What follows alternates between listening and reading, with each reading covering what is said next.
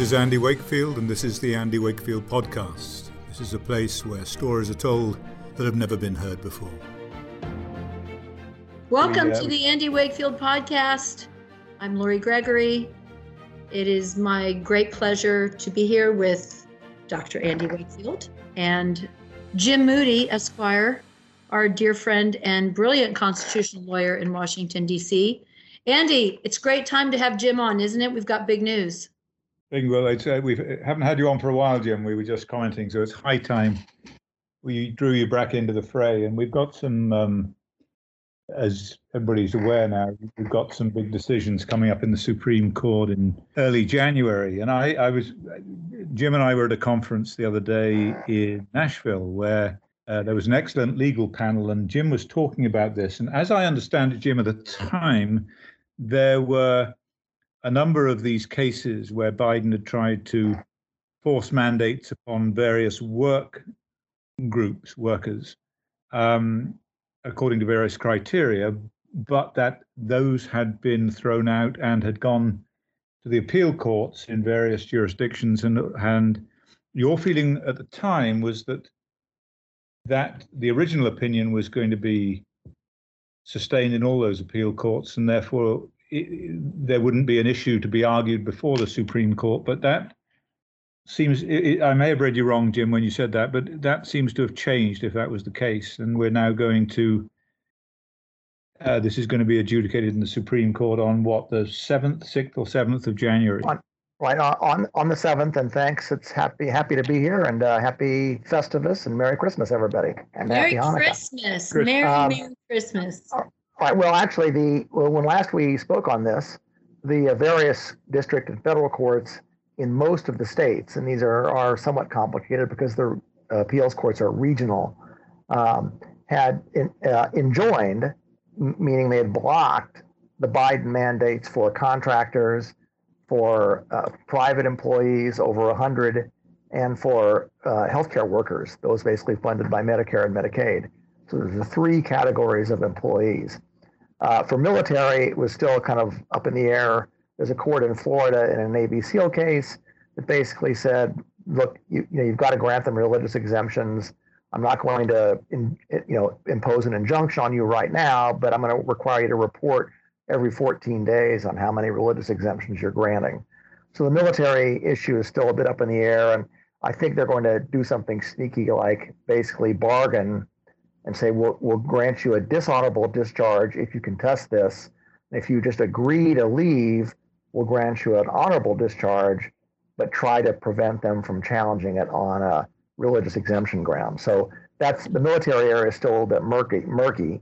But on the contractors, all of the federal contractor cases are on procedural issues. Uh, none of the courts have really reached the merits, meaning does the government actually, federal government actually have the power? Um, for the moment, it's undisputed that states government, state governments would have the power to uh, uh, regulate uh, uh conduct subject to their state civil rights laws. So this is a federal question because we live in a, a country with limited federal powers. That that always the first question you ask when the federal government does something is do they even have the power to do it? Article 1, Section 8 lists the things the federal government's supposed to do, which is fight wars, coin money, uh, uh, run a post office. Nowhere does it say they're supposed to promulgate work rules, for example, and certainly not engage in, in health related activities. Those were always left to the states. So, beginning in about 1870 through the Depression, uh, the courts started being more tolerant of federal government's powers uh, to where they, you know, can kind of, kind of, at least it was thought they can kind of do anything. So the uh, the Biden mandates, all three of them came out September 9th, and all the flurry of challenges started being filed all over the country. The Fifth Circuit eventually ruled that's the court that's headquartered in uh, Louisiana, but most importantly encompasses Texas.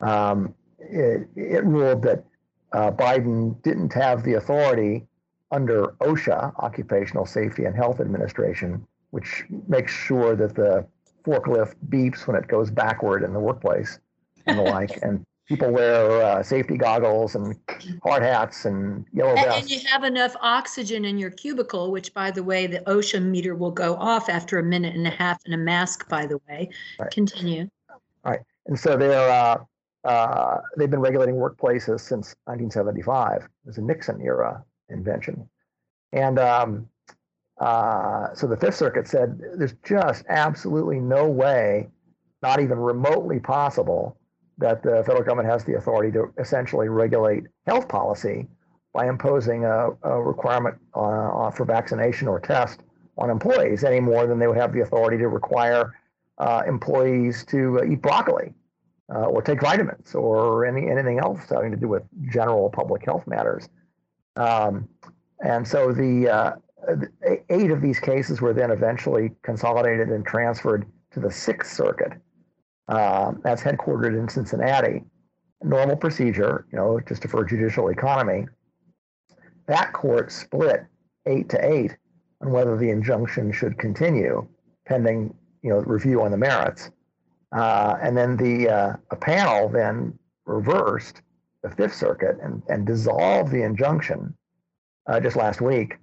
And it was uh, written by an Obama Obama appointee, with uh, joined by a Bush appointee and dissented by a, a Trump appointee. So this is an ex- excellent example of how elections do have consequences for the judicial appointments. And that judge in the Sixth Circuit said, "Well, this is a public health emergency. It's a virus. Of, of, of course, OSHA has authority to do this. So if you set these two opinions side by side, you basically get you know two different visions of what the federal government is supposed to do. On the one hand, regulate everything and anything by invoking words like safety and viruses, and then the other judge down in down in, in the Fifth Circuit basically that if OSHA wants to regulate this area, it has to go back to Congress and get the authority. Uh, and so you just it's, it's a Mars and Venus kind of comparison. So anyway, after that, there are now 19 appeals in the Supreme Court by various states and business groups, and two of those, uh, one by the state of Ohio and one by the National Federation of Independent Businesses, basically the Small Business Trade Association, on behalf of 26 other business associations, were consolidated and scheduled for oral argument on January 7th for one hour. Uh, and that's a relatively rare. It's the the third time this year they've done this. And it's relatively rare because uh, I think uh, the reason they're going to do this is because there's been much criticism of late of the courts, what's called the shadow docket, where they're deciding all these cases without oral argument, without full briefing on these emergency motions, without the development of a full record. Because the only question up there right now in the Supreme Court it's not all about informed consent and bodily autonomy and all these sort of and even religious exemptions, all these things that get everybody correctly and appropriately excited. It's up there on the very narrow question that does Congress, uh, or sorry, does Biden have the authority acting on his own to to do this under an emergency exception to uh, the normal OSHA procedure of putting things in the Federal Register and asking for 60 days of public comment, blah blah blah. So it's it's uh, uh, basically a very, very narrow authority question. And even then, it's not on the merits. It's just should we, the Supreme Court, block the government's enforcement of this rule while the Sixth Circuit thinks about it on its regular order schedule, and, and when it gets eventually back to the Supreme Court on its regular order schedule, which at the earliest would be this summer. So that, that's where some of the tension is going to come in is are we are we in the middle of such an incredible emergency that we can't wait for ordinary and routine judicial review that we have to either let this rule go into enforce because a virus is deadly and scary because this is the best Biden can do and he's too uh, he couldn't go to Congress because they're too politically uh, crippled you know because Senator Manchin can't figure out what to do for example uh, or will the court say there's no as they did in the famous steel seizure case under the Truman administration that the Constitution does not uh, tolerate emergencies, that an emergency does not repeal the most sacred protection in the Constitution, which is the separation of powers.